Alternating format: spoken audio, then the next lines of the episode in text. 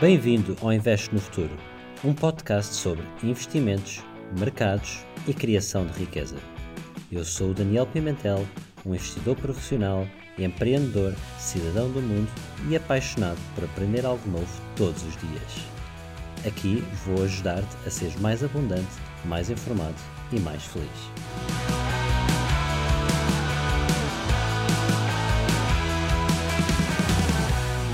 Olá a todos, bem-vindos ao episódio de hoje. Comigo tenho um convidado muito especial, o Cláudio Gonçalves. Olá Cláudio, bem-vindo ao Investe no Futuro. Olá Daniel. Fazendo aqui uma apresentação do Cláudio, o Cláudio é um profissional de consultoria estratégica, ele é sócio na A.T. Kearney e antes disso trabalhou na Roland Berger, portanto é uma pessoa que tem muita experiência na área de consultoria estratégica, a resolver problemas para as empresas, para os CEOs, e ele vive no Brasil há 8-9 anos e antes disso fez um MBA na Columbia Business School em Nova Iorque. E Cláudio, muito obrigado por aceitares o convite para este podcast. E Cláudio, eu queria te perguntar, para começar, como foi começar a trabalhar e como tem sido estar a trabalhar em consultoria, quer dizer, já estás a trabalhar estes anos todos, explica-nos aqui um pouco às pessoas como é que é trabalhar em consultoria e como tem sido esta tua evolução no ramo da consultoria. Muito bem. Daniel, antes de mais, muito obrigado pelo convite. Bom dia a todos aí que nos veem, boa tarde, boa noite. Com relação à tua pergunta, Daniel, consultoria é claramente uma profissão muito desafiante. É claramente para pessoas que não gostam da rotina, que gostam de viajar, ou pelo menos gostavam pré-pandemia. Agora viajamos claramente menos. Mas basicamente é servir os clientes. Então os clientes trazem vários desafios, quer seja um plano estratégico, uma reorganização, uma redução de custos. Então temos de estar preparados para diferentes desafios, tem diferentes ciclos também da indústria. Então se a indústria está crescendo, aparece mais plano estratégico, se a indústria está se transformando, naturalmente vai haver mais projetos de eficiência. Então é um trabalho extremamente desafiante, complexo, temos que resolver problemas diferentes todos os dias, com pessoas diferentes. Então às vezes o problema é o mesmo, mas a pessoa sendo diferente temos que trabalhar uma abordagem um pouco diferente também, mas claramente bastante gratificante. Aprendemos muito com as pessoas com que trabalhamos, aprendemos muito com os clientes, com os parceiros também que nos apoiam nesses projetos e, portanto, é algo que realmente eu tiro muito valor dessa aprendizagem. São 16 anos, tanto tendo trabalhado em alguns países na Europa, principalmente em Portugal, mas também Espanha e Alemanha, e há 9 anos aqui no Brasil. Então também tem sido muito gratificante trabalhar em diferentes indústrias, diferentes países, com diferentes pessoas, diferentes culturas. Então claramente eu tiro muita experiência e muito valor dessa aprendizagem. Eu por acaso gostava de perguntar isso, como foi portanto, trabalhar ao fazer a mudança de Portugal para o Brasil, para a América Latina, e como tem sido trabalhar na América Latina, e como é que está a ser esta experiência, o que é que esta experiência te ensinou? Muito bem. Enfim, tem muitas diferenças, o idioma, digamos assim, é mais próximo, essa foi talvez a menor diferença, mas claramente o Brasil, e enfim, tendo apoiado também alguns projetos da América Latina, vimos num país muito mais relacional, diferente talvez da Europa, em que, enfim, havendo uma confiança de um lado do cliente, a gente vê uma relação muito mais longa e duradoura e menos transacional, como é talvez na Europa. Então isso claramente, enfim, demora um pouquinho mais de tempo para talvez fechar os primeiros projetos, mas uma vez fechando, desenvolvendo um relacionamento ainda mais de longo prazo. Essa é uma diferença grande talvez para a Europa, ainda é muito transacional. Com as equipes, enfim, são pessoas que valorizam muito mais a qualidade de vida, então claramente o work-life balance é um fator muito mais ponderado do que talvez na Europa. Então isso também desenvolve algumas skills de, enfim, sermos muito mais organizados, muito mais planeados.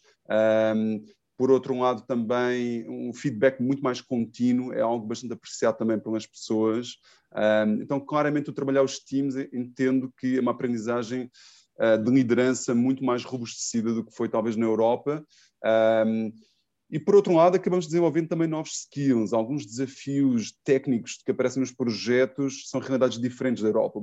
O Brasil é um país continental, então, quando falamos, por exemplo, de um projeto de uma malha logística uma rede logística, enfim, tem uma complexidade totalmente diferente da Europa, porque há estradas que não têm alcatrão, então tem terra batida, então a velocidade dos caminhões é diferente, a entrega é diferente, então temos que nos adaptar também aqui a uma realidade que talvez na Europa não exista, e algumas multinacionais sofrem aqui no Brasil, porque realmente não têm esse expertise, e acabam-nos contratando também para complementar o expertise que eles também trazem de outros países. Então, tem algumas diferenças, mas no fim do dia a gente se diverte bastante adaptando a esse novo modelo. Sim, eu também calculo que no Brasil e na América Latina, porque tu trabalhas também noutros países da América Latina, não é só o Brasil? Principalmente Brasil, mas acabamos fazendo projetos também para Colômbia, Peru, Argentina, Chile, pontualmente. Porque a gente tem alguns escritórios também pela América Latina, então só em casos pontuais de um cliente que está no Brasil, que às vezes nos contrata para outro país, acabamos apoiando, mas mais residual. Eu calculo que também um pouco, comparando com a minha experiência de consultora no Médio Oriente, tu aí no Brasil e na América Latina acabas, enquanto consultor, também por ter muito mais exposição ao... a resolver problemas que se calhar na Europa e em Portugal não terias, porque digamos que as empresas em Portugal e na Europa se calhar têm os orçamentos muito mais constrained, têm mais talento interno, e calculo que tu aí no Brasil também tenhas essa nuance que deve tornar muito interessante também o processo de consultoria, porque deves ir também muito mais a fundo nos teus projetos e nas tuas experiências. Sem dúvida. Daniel, é um país, como eu falei, continental, muito grande, comparável, por exemplo, aos Estados Unidos em termos de dimensão, então as empresas são grandes, os seus desafios são muito maiores, tem muita empresa exportadora, mas também o próprio mercado é um mercado de 200 milhões de pessoas, então isso cria claramente, e é um mercado também extremamente volátil, não é? A gente sabe o que acontece aqui no Brasil, a gente vê pela mídia, que claramente tem uma volatilidade que cria desafios novos todos os anos. Então essa instabilidade, essa volatilidade e a dimensão do país permite a essas empresas comprarem mais consultoria, terem que comprar mais consultoria, como falaste bem, ter menos talentos internos. No caso da Europa houve muitos consultores que foram fazer MBA, depois voluntaram e ingressaram aos quadros das empresas, isso ainda é menos comum, inclusive é porque agora, enfim, com esse novo modelo de startups, que já não são mais startups, como os iFoods e mercados livres que existem aqui no Brasil, acabam sugando muito desse talento, então eles não estão indo para as empresas quando saem de consultoria, as empresas mais tradicionais, então aquelas empresas mais tradicionais acabam precisando de consultoria, tendo escala para comprar consultoria, e são desafios complexos que exigem muitas vezes também expertise mais técnica. Se calhar, contando aqui uma história, eu quando comecei a trabalhar em consultoria, era colega do Cláudio. Cláudio, tinhas acabado o teu MBA na Colômbia, tinhas acabado de regressar a Portugal. E eu, na altura, desde sempre que te admirava, porque eras uma pessoa com umas opiniões e fazias um trabalho muito bom. E na altura tu também tinhas sido muito adepto do MBA que tinhas feito, e digamos que isso foi um bicho que ficou na minha cabeça desde essa altura, e depois 5 anos mais tarde fiz o MBA um pouco, muito impulsionado por causa se calhar dessa experiência contigo. Portanto, eu queria também só falar aqui um pouco como é que foi a tua experiência na Colômbia. E mais que isso, como é que tu vês ainda o mercado dos MBAs? Achas que ainda é um mercado que, por exemplo, vocês, enquanto empresa de consultoria, a A.T. Kearney, que continuam a recrutar, é valorizado esta experiência, esta formação? Vou começar pelo fim. Sem dúvida, a gente valoriza muito, até porque o nível de educação do Brasil, apesar de ter evoluído muito nesses últimos anos, ainda tem um gap comparado com alguns outros países. Então, nesse sentido, a gente sente que é um bom complemento, essa educação, por exemplo, nos Estados Unidos, que seja na Europa, na Ásia, do MBA, então achamos que é um bom complemento. Segundo, a gente sente que também o MBA dá uma certa maturidade adicional, que muitas vezes quando a pessoa pré-MBA e pós-MBA, dá aquele salto para gerente de projeto. Ele não pode ser só um bom técnico, ele tem que ser uma pessoa, enfim, com alguns skills de liderança, de comunicação com o cliente, experiência de vida. Então o MBA acaba, enfim, como a pessoa tem aquela exposição toda a pessoas de muitas culturas, de vários países, isso acaba trazendo um adicional para a pessoa e claramente nós valorizamos muito.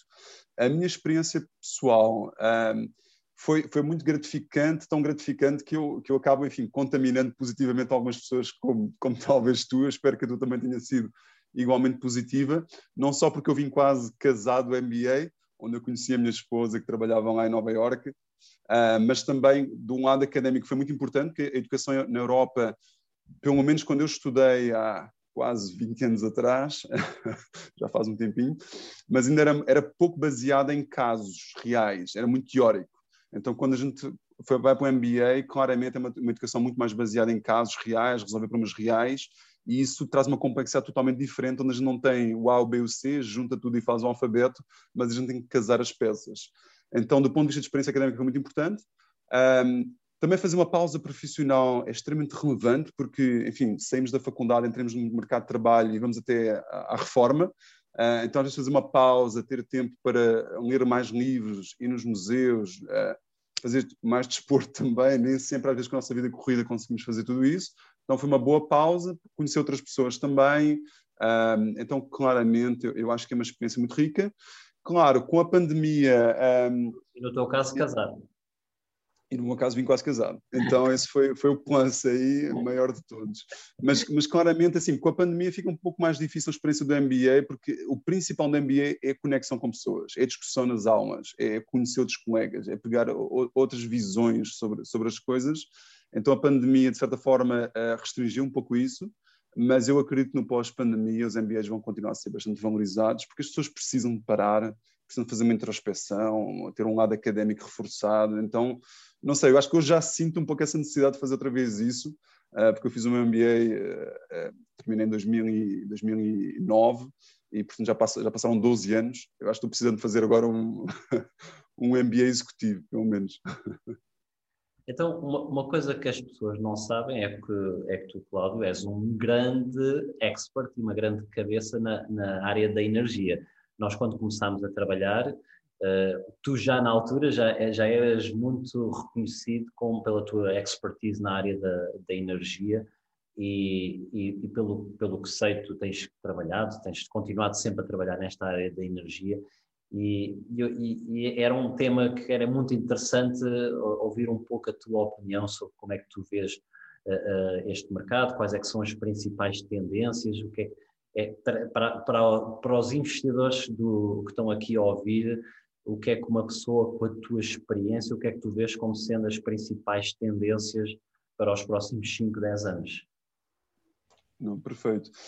Claramente eu fui puxado por esse mercado, não era uma paixão óbvia quando eu entrei em consultoria, mas a pessoa faz 1, 2, 3 projetos e de repente está sugada nesse mercado de energia. E a pessoa começa a desenvolver uma paixão, naturalmente, pelas coisas. Caso contrário, a pessoa perde interesse e vai fazer outra coisa.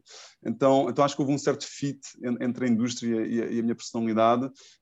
E é um mercado que tem mudado bastante, né? Nesses 10, 15 anos que eu estou a acompanhar o mercado. E eu vejo algumas tendências também importantes de futuro.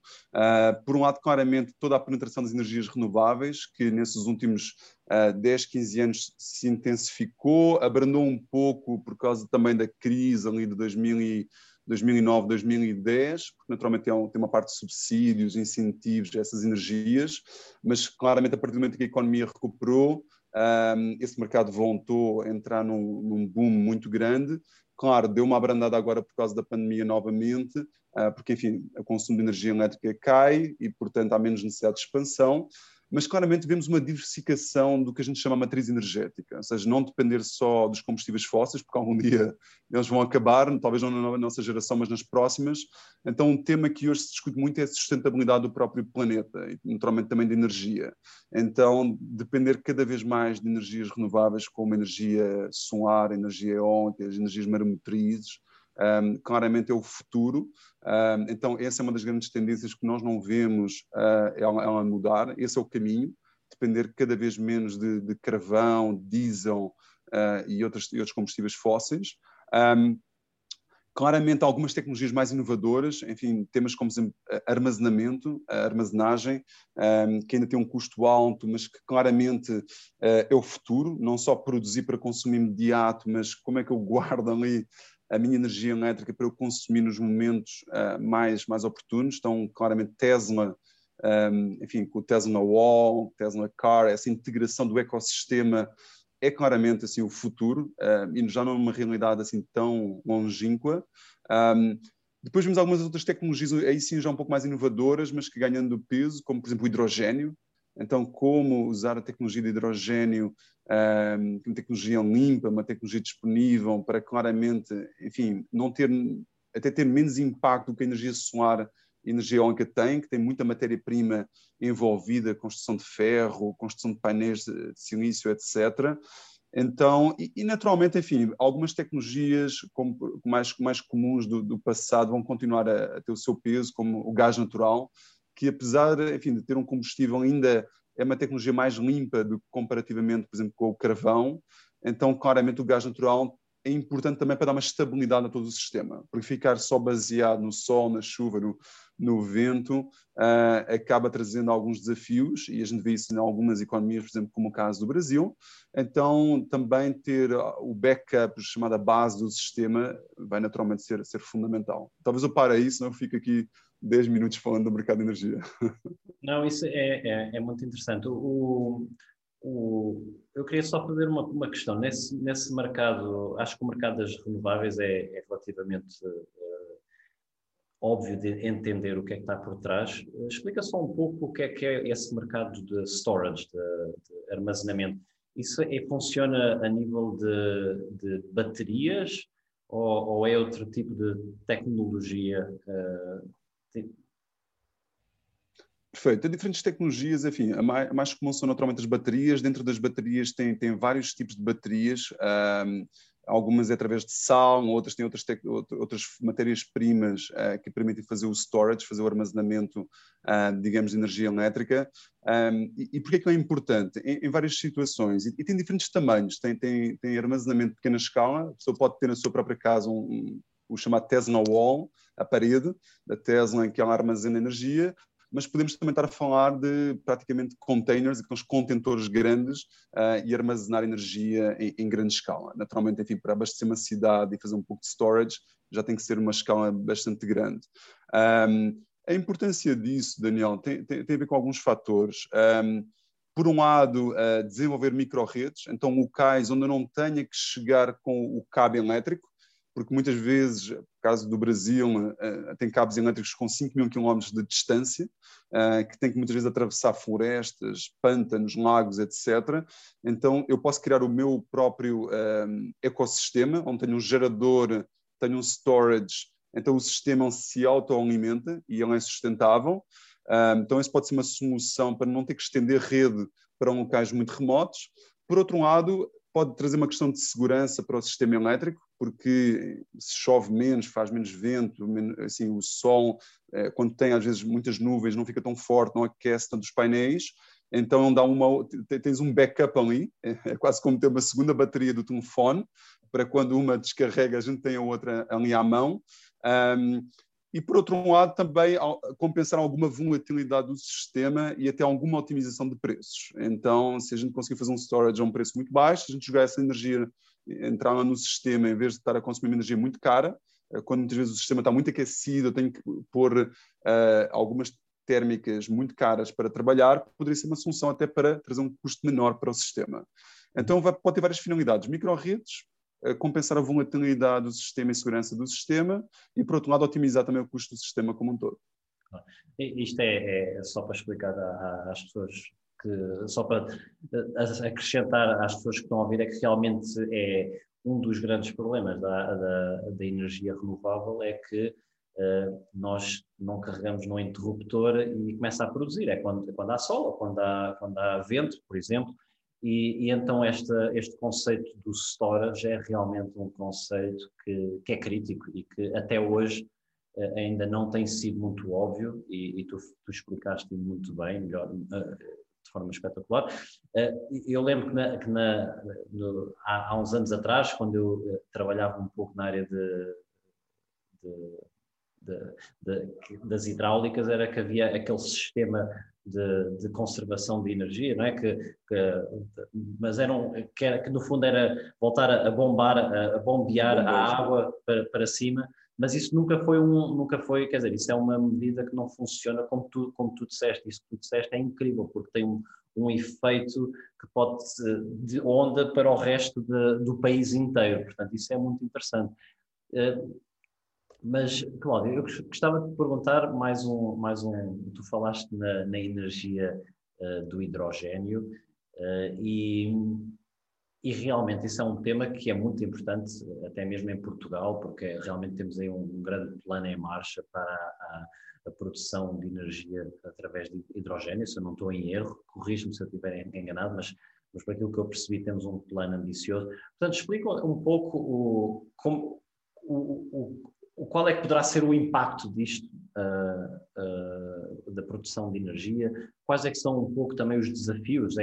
Isto é algo que poderá ir para o mercado já? Com que timelines é que estamos aqui a falar? Perfeito. Eu não vou conseguir dar uma apresentação muito técnica, eu não sou engenheiro, eu sou administrador, mas eu consigo explicar, enfim, acho que até num nível em que todos possam entender. Quando falamos, por exemplo, de um carro elétrico, ele consome energia elétrica, e energia elétrica tem que ser produzida de alguma forma. Pode ser através de gás natural, carvão, solar, uma eólica. Então, tem uma produção por trás que pode acabar sendo de carvão. Então, apesar de ser um carro elétrico, ser sustentável, mas não pode ter uma energia elétrica por trás que não é totalmente sustentável. Já no caso do hidrogênio, não. O caso do hidrogênio está usando água, enfim, com um sistema que faz toda a produção do hidrogênio, mas ela é 100% limpa. Então começa por aí a grande diferença, enfim, por exemplo, um carro hidrogênio versus um carro elétrico. Um carro hidrogênio claramente não é 100% limpo, versus, por exemplo, um carro elétrico que depende um pouco da fonte de energia elétrica que está abastecendo naturalmente esse carro. Então essa é uma primeira diferença, que ela é 100% limpa. Ok? Disponível. Naturalmente, o grande ainda a restrição ao hidrogênio tem a ver com o custo de desenvolvimento. Então, naturalmente, por ser uma tecnologia extremamente inovadora e ainda em pequena escala, o custo dela ainda é mais alto. Então, é um pouco como um carro elétrico, onde precisa de uma certa escala para o custo dele, digamos, baixar e começar a compensar essa mesma produção.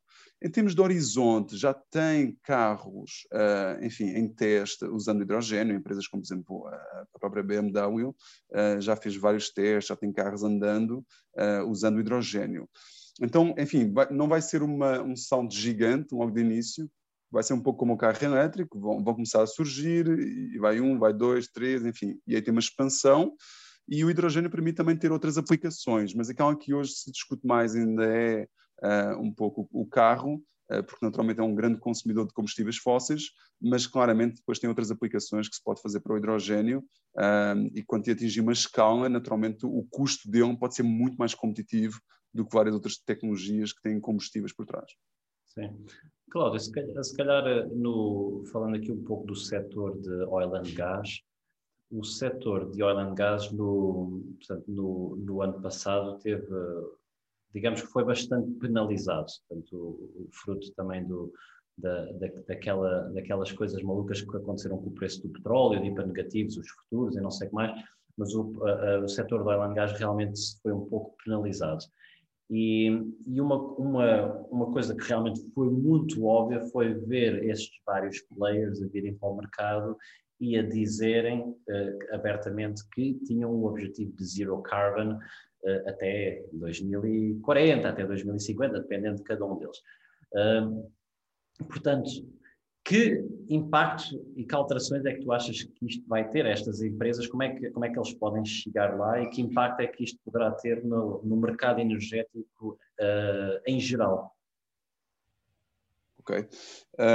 Importante ter visto essa definição de meta, porque as pessoas podem, enfim, criticar, desafiar essa meta, se vai ser realista ou não.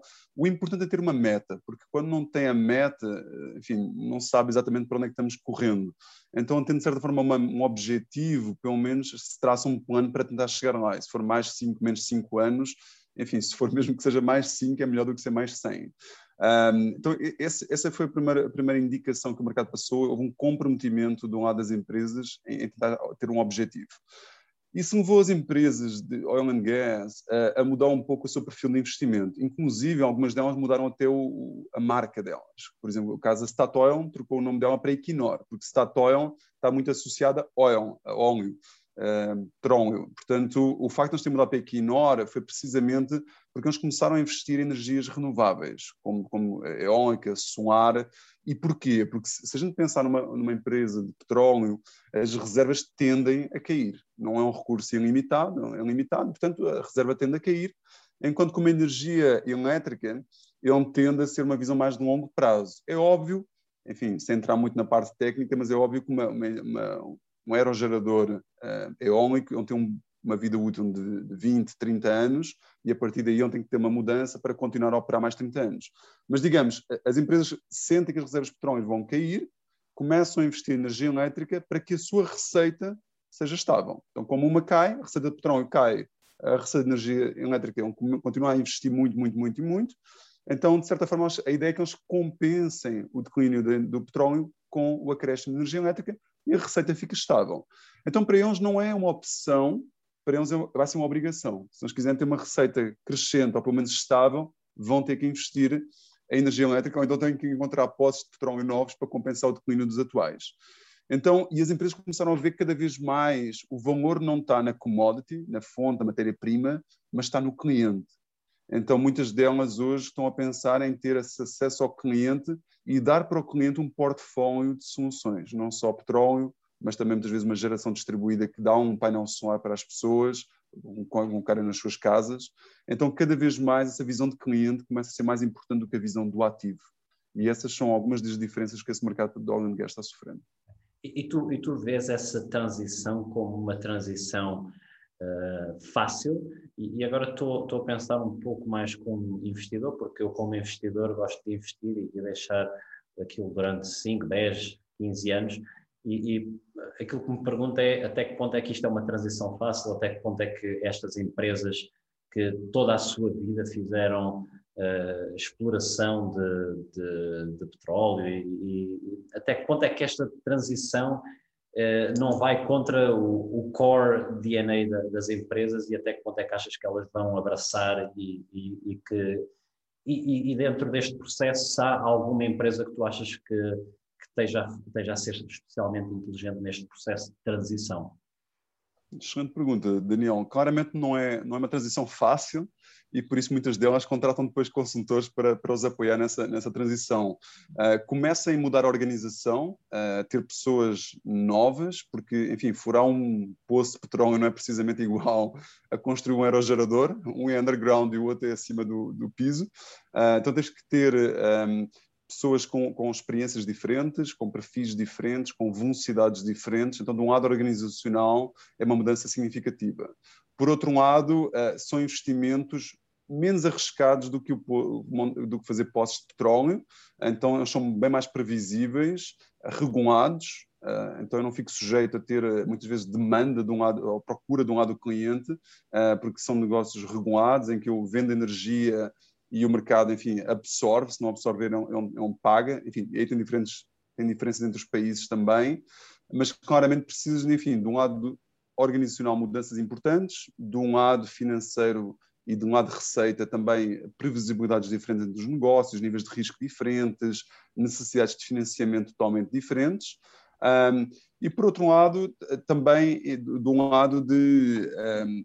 digamos, de crescimento é diferente porque há outras empresas já estabelecidas que já estão nesse mercado de energia elétrica, então a competição, vais entrar num mercado novo, onde tens uma competição nova, enquanto que num lado petróleo e gás são os mesmos players, é difícil outras empresas entrarem porque são investimentos muito significativos. Quando vamos para a energia elétrica, é um mercado não quase de oligopólios, ou, enfim, ou mais concentrado, mas tem muito mais empresas competindo. Então, esse esforço de competição também exige da organização uma adaptação a esse novo modelo.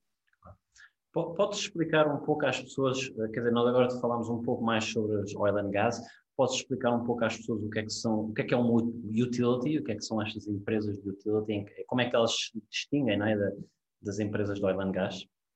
Perfeito. Então, quando a gente pega uma utility, uma empresa de energia elétrica, nós nunca pensamos muito nisso, até trabalhamos nesse setor, mas ela começa na geração de energia elétrica, então a produção de energia elétrica, quer seja, como falámos anteriormente, através do carvão, solar, eólica, vento, água, chuva, etc.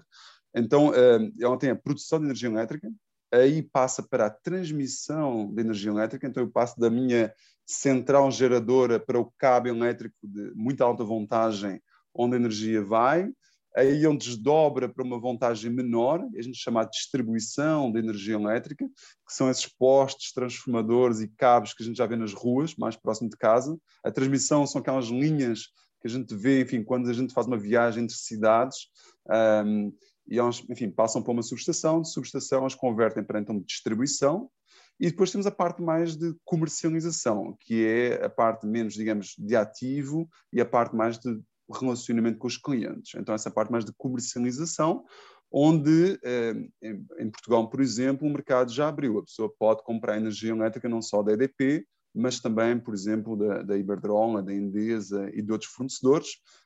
Então já há uma livre escolha do consumidor de qual a empresa pela qual não pode ter esse serviço. Sim. Portanto, dando um exemplo só para as pessoas também perceberem, portanto, uma oil and gas será tipo uma Galp e uma utility será tipo uma EDP, acho que é o exemplo mais óbvio. Se calhar aproveitava para te perguntar, a nível de infraestrutura, estamos a falar de um mercado onde já existe a infraestrutura necessária ou é um mercado onde vai ter que existir um grande investimento de infraestrutura para o futuro, em função destes trends que há pouco falaste? Claro. Não, sem dúvida. Diferentes mercados têm diferentes necessidades. A Europa é um mercado muito mais, digamos, estável, onde a gente tem um aumento de PIB 1,5% ao ano, e há uma correlação muito forte entre o crescimento de uma economia e o crescimento de energia elétrica. Então, se a economia não cresce, também não vai crescer muito energia elétrica. E como o Portugal, por exemplo, já tem uma dependência muito forte de energia, as hidroelétricas, a partir, enfim, dos reservatórios de água, então não há uma conversão muito significativa de carvão para energias renováveis. Então o mercado não vai crescer muito, nem porque a procura vai aumentar, nem porque há uma conversão de energia, de fontes não renováveis para renováveis. Diferente do caso do Brasil. O caso do Brasil, apesar de depender muito de energia a partir de reservatórios de água, portanto hidroelétrica, ele está crescendo muito e vai continuar a crescer, uma economia muito grande, então vai haver uma procura maior e com isso eu vou precisar de expandir, e quando eu vou expandir, já vou expandir com as melhores tecnologias, que são as energias renováveis e o gás natural. Por outro lado, ainda há um esforço de conversão, porque no Brasil ainda tem também muitas térmicas, a diesel, que é pior do que gás natural, é bem mais caro, polui mais. Então, nesse caso aqui, por exemplo, do Brasil, há também um crescimento de energias renováveis pela conversão de combustível fóssil para energia renovável. Cláudio, uma grande tendência a nível global que se espera nos próximos 5, 10 anos é um pouco o conceito de smart cities, e fala-se muito a nível, se calhar, mais de eletricidade, das smart grids. Portanto, isto é uma coisa que já está a ser criada, já está a ser praticada, são as utilities que estão a liderar esta alteração, são empresas especializadas.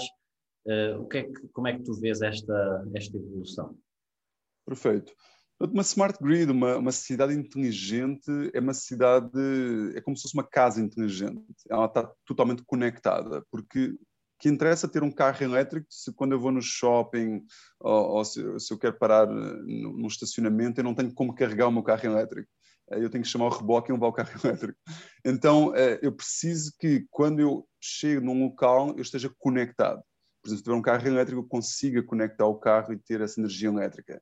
Quando eu vou, por exemplo, no meu carro, os semáforos estão conectados e fazem uma leitura para ver se tem trânsito. Se não tiver trânsito, em vez de ficar um minuto à espera que o sinal vire verde, ele muda para verde, ele já faz uma leitura e ele troca automaticamente o semáforo de vermelho para verde.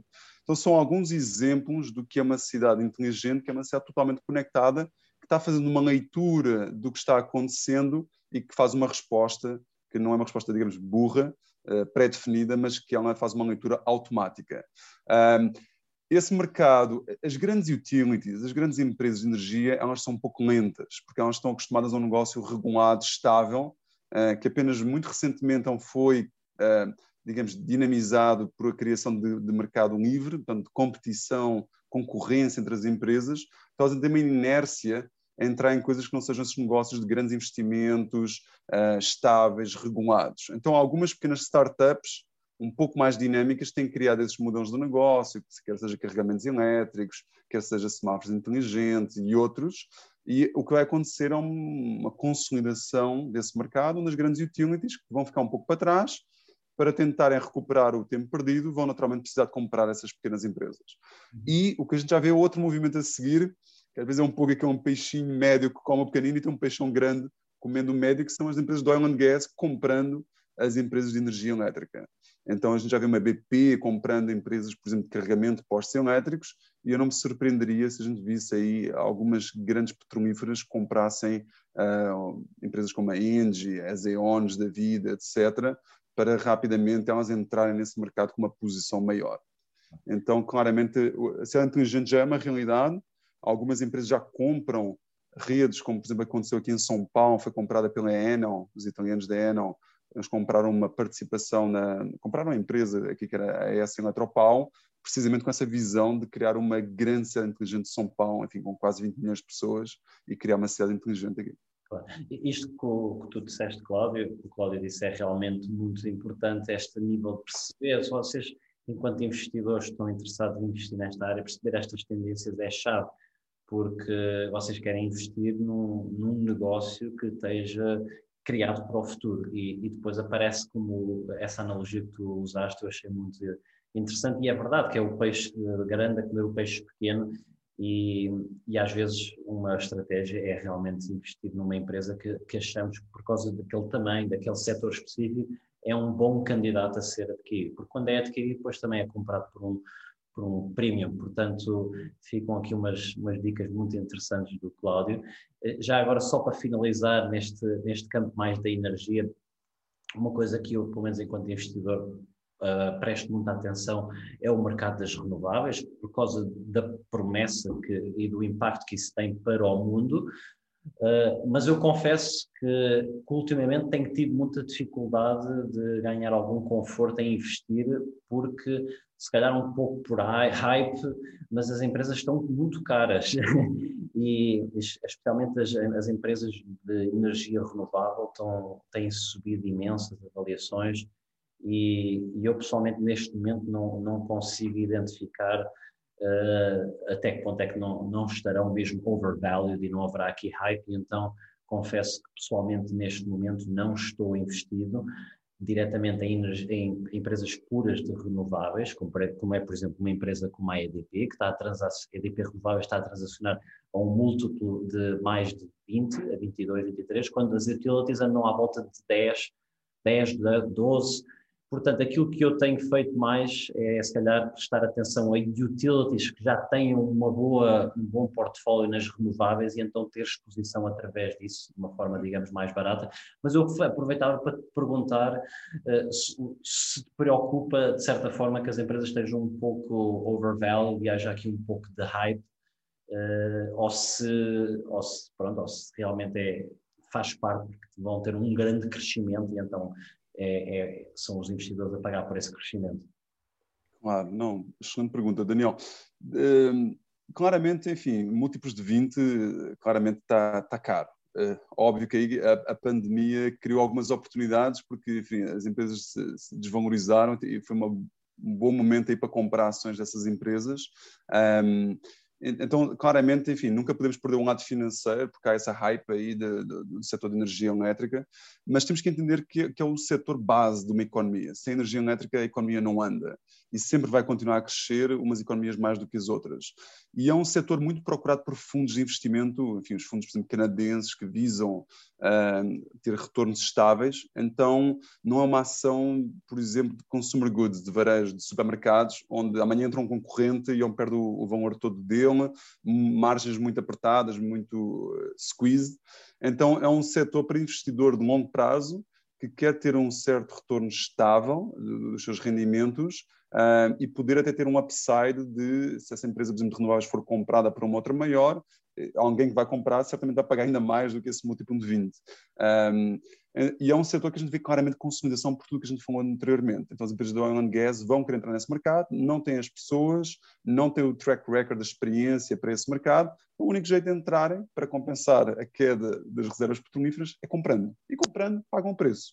E a gente tem visto, inclusive, transações muito aquecidas, aqui no Brasil, mas também em outros mercados, de empresas que estão dispostas a entrar nesse mercado com uma visão de longo prazo. Então, sim, eu sempre recomendo não pagar muito caro, mas às vezes o 20 amanhã vira 25. Então é bom ir acompanhando, porque o preço quem define é o mercado. E nesse sentido, a diversificação é importante, porque às vezes são empresas muito endividadas. A própria EDP, como tu falaste, é uma empresa que cresceu muito, mas cresceu à custa de muita dívida, e há um ano ou dois atrás haveria muitas dúvidas sobre a capacidade de pagar essa mesma dívida. Então, olhar para valuation, olhar muito para um lado de endividamento das empresas, mas sem perder de vista o que esse setor entrega para o investidor. Entrega retornos praticamente garantidos e com uma visão de muito longo prazo. E são bons pagadores de dividendos. É espetacular. Grandes dicas do Cláudio. Cláudio, se calhar agora, falando aqui um pouco mais a nível pessoal, como é que tu geres os teus investimentos? Porque também és uma pessoa que, com a vida de consultora, é muito exigente e provavelmente também deve estar inabilitado de investir por causa dos engagements que tens, mas como é que tu geres os teus investimentos? Tens um estilo mais ativo, um estilo mais passivo, és mais conservador, és mais agressivo? Explica-nos. Perfeito, eu vou tentar sumarizar tudo.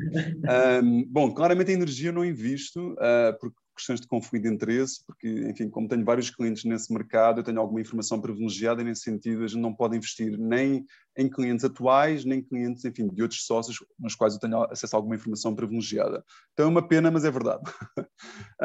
Tirando isso, depende também muito do mercado e do momento desse mercado. Então, quando eu vim para o Brasil em 2012 e aí, 2014 e 2015, eu comecei a investir mais renda fixa, portanto, investimentos, seja debentures, títulos do governo, etc., apresentavam retornos como eu nunca tinha visto na minha vida. Então, em torno de 10, 12%, totalmente estáveis, até um determinado valor a um fundo garantidor. Só para confirmar, em reais. Investir em reais, no Brasil investir em reais. E, portanto, eram títulos muito estáveis, muito seguros. Então, eu não tinha um apetite, digamos, por renda variável a ações, enfim, tem investimentos um pouco mais estruturados, porque, claramente, renda fixa tinha retornos de 10, 12%. Isso, para mim, já era bastante superior àquilo que eu assistia na Europa ou no próprio Estados Unidos. Portanto, essa estabilidade, eu tinha, claramente, um perfil mais conservador. A partir do momento em que, enfim, esses retornos começaram a cair, porque a inflação ficou sob controle, então o governo diminuiu as taxas de juro, então, enfim, as taxas de juro vieram para níveis muito baixos, de 2, 3%, aí tive que claramente começar a procurar outras alternativas. Aí também veio a pandemia e a pessoa, como está em casa, tem um pouco mais de tempo livre para acompanhar esse mercado financeiro, que eu, apesar de ter estudado, enfim, na faculdade, no MBA, eu nunca tinha parado para pensar muito e delegava muito isso a investidores financeiros. E essa é a minha segunda dica, apesar dos investidores financeiros, nas corretoras, nos bancos, serem pessoas que também estudaram, serem muito bem informadas, às vezes os interesses deles não estão totalmente alinhados com os interesses do cliente. Então o produto que pode dar mais retorno ao cliente não necessariamente é o produto que dá mais retorno ao vendedor. Muitas vezes também eles não estão totalmente informados porque o mercado financeiro é muito vasto. Então tem múltiplos, dezenas, centenas, milhares de produtos financeiros, então não está informado em profundidade sobre todos esses produtos. Então eu comecei a notar que, é uma dica, alguns dos produtos que eu tinha investido por recomendação, realmente os retornos estavam muito aquém de outros que poderiam ser facilmente identificados com o mínimo de dedicação do meu lado. Então a pandemia abriu os meus olhos porque os retornos caíram, então foi uma questão de obrigação. Por outro lado, eu estava tendo alguma desinformação também, que eu comecei a identificar, e nesse sentido eu tive que ir para o mercado de ações. Então eu comecei a investir muito mais em ações, dado o meu perfil conservador, como tu falaste anteriormente, eu procurei ações que estavam claramente descontadas, ações que de repente pela pandemia caíram 50%, 70% do seu valor, e então eu comprei ações em empresas que são grandes, que são robustas, que pagam pelo menos um bom dividendo, e que eu senti claramente que elas, enfim, mais de 6 meses, 9 meses, elas claramente, enfim, se a pandemia não se alongasse durante muito tempo, elas iriam recuperar. Sempre com uma visão, portanto, de longo prazo, não uma visão de longo prazo. Então comecei a entrar um pouco em ações e a pessoa vai ganhando confiança, vai ganhando um dinheirinho e vai começando a arriscar mais para outras ações que já não estão descontadas, mas que nós entendemos que elas ou vão ser boas pagadoras de dividendo, porque uma ação, a gente não pode só olhar para a valorização de uma ação, elas vão 10, amanhã vão 12, a gente tem que olhar também para o dividendo, porque tem ações que pagam 10% de dividendo, então é como se fosse uma renda fixa, mesmo que ela passe o valor dela de 10 para 5, ela ainda vai pagar 10% de dividendo, então é um bom complemento só à valorização da ação, e aí eu comecei a investir naturalmente também em ações.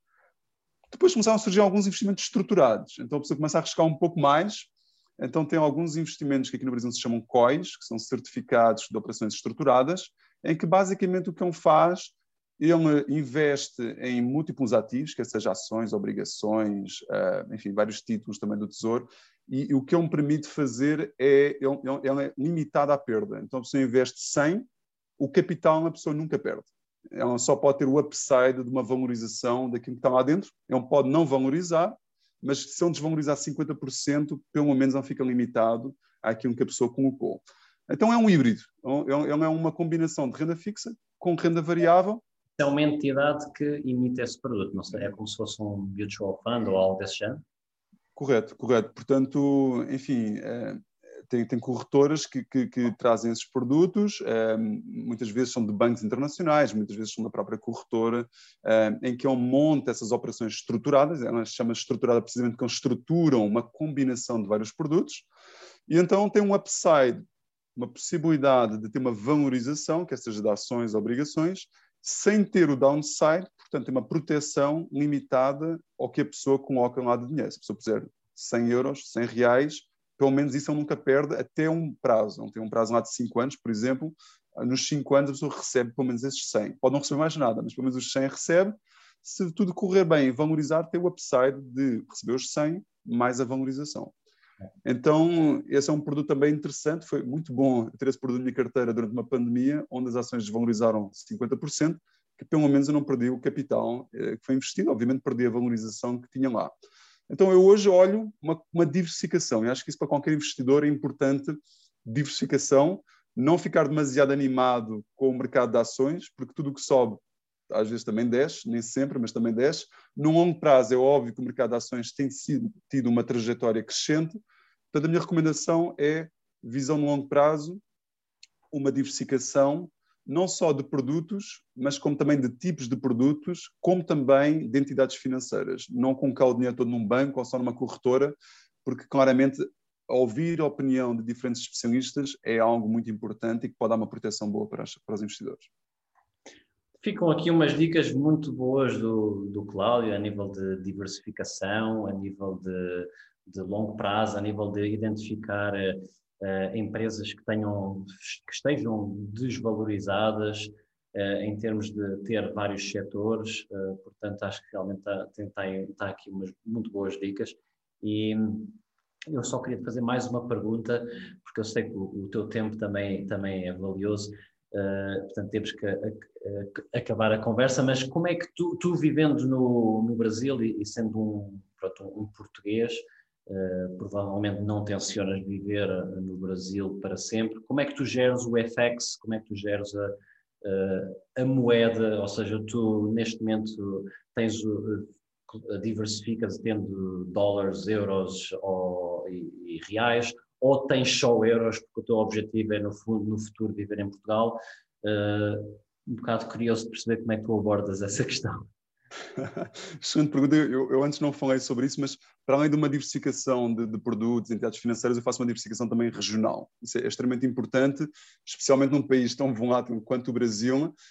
É óbvio que, enfim, ter uma renda fixa a 10% é fantástico, porém, a gente viu que a resiliência do Brasil a uma crise foi muito menor do que outros países, a inflação aumentou bastante, agora o juro vai aumentar também. Então, essa volatilidade eu tento me proteger um pouco. Talvez fui um pouco tarde em talvez transferir dinheiro para os Estados Unidos e investir nos Estados Unidos, mas claramente as rentabilidades lá em renda fixa eram muito baixas.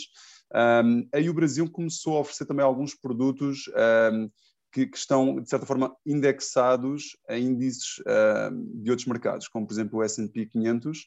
Então, aqui no Brasil começaram a surgir alguns produtos que fazem uma indexação a índices dos Estados Unidos ou da Ásia, às vezes protegendo o efeito de câmbio, outras vezes com o efeito de câmbio. E aí também pode ser uma estratégia oportunística de ganhar dinheiro não só no fundo, no investimento do fundo, mas também pelo câmbio. Porque o Brasil passou de um câmbio de 2 para 6, agora está a 5. Então a pessoa pode, enfim, dependendo do que a gente acredita, pode ganhar dinheiro não só na valorização do ativo, mas também na valorização da moeda. Então eu hoje tenho assim, em percentual, cerca de 30% mais indexada aos Estados Unidos e lá nos Estados Unidos e 70% no Brasil, porque eu acredito no Brasil, que era um mercado de ações que estava praticamente estável, hoje está muito dinâmico, e também a renda fixa, eu acho que pratica, enfim, taxas de rendimento que eu não vejo em outros países. Claro. Então, para mim, ainda justifica o risco Brasil. E estás dentro do teu círculo de competência, que é realmente uma coisa importante também a fazer. Cláudio, do ponto de vista mais pessoal, agora para finalizar, livros, tem um ou dois livros que te impactaram, que queres recomendar aqui aos ouvintes? É algo que eu deveria ler mais, Daniel, e a questão não só profissional, mas pessoal, com duas crianças pequenas, hoje em dia é mais difícil ler. No MBA eu tive enfim, a oportunidade de ler muitos livros. Tem um livro muito bom de Tipping Point, que eu gostei muito e que tive a oportunidade de ler. E eu talvez ficaria por aí, porque realmente, ultimamente, eu não tenho muitos mais livros, tenho que confessar. Mas enfim, tem muita oportunidade, muitos bons livros de finanças também para ler. Livros até mais técnicos, livros do Damodaran, que permitem claramente a pessoa entrar um pouco mais no nível técnico também.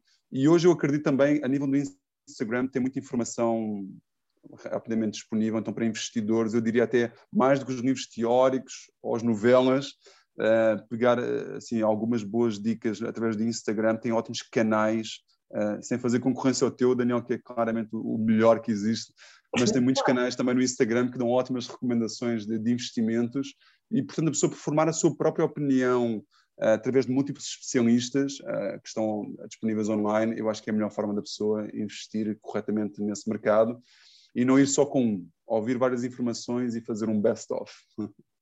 Olha, por acaso não conheço esse livro, mas fiquei muito interessado, vou adicionar aqui à minha lista e realmente acabaste por também já responder a outra pergunta que eu te ia fazer, que é alguns learning hacks que tu tenhas e já deu para perceber que usas podcasts, usas Instagrams. Não sei se tens mais algum que queiras adicionar. Principalmente Instagram. Eu acho que tem canais ótimos, tem recomendações de ações, tem vídeos no YouTube também. Para além do Instagram e YouTube também tem vídeos muito bons de alguns especialistas que fazem uma análise mais técnica das ações, porque às vezes é uma questão de tempo, às vezes tem uma capacidade, a pessoa não tem capacidade de replicar aquelas análises. Então, eu uso principalmente YouTube, mas e mais até o Instagram. Muito interessante. E agora, para finalizar, aqui uma pergunta mais esotérica, mas que eu gosto de fazer aqui às pessoas. Nós somos seres de luz numa constante evolução, e então gostava de saber o que é que tu fazes para ser uma melhor pessoa, seja espiritual, ou fisicamente, ou mentalmente. Perfeito.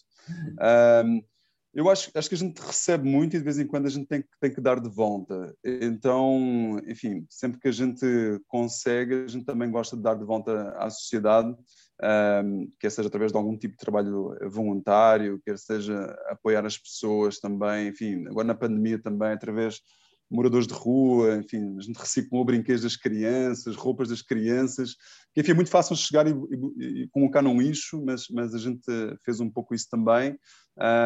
Por outro lado, dentro também da Kearney temos várias iniciativas de sustainability, de startups, de NGOs que a gente apoia também.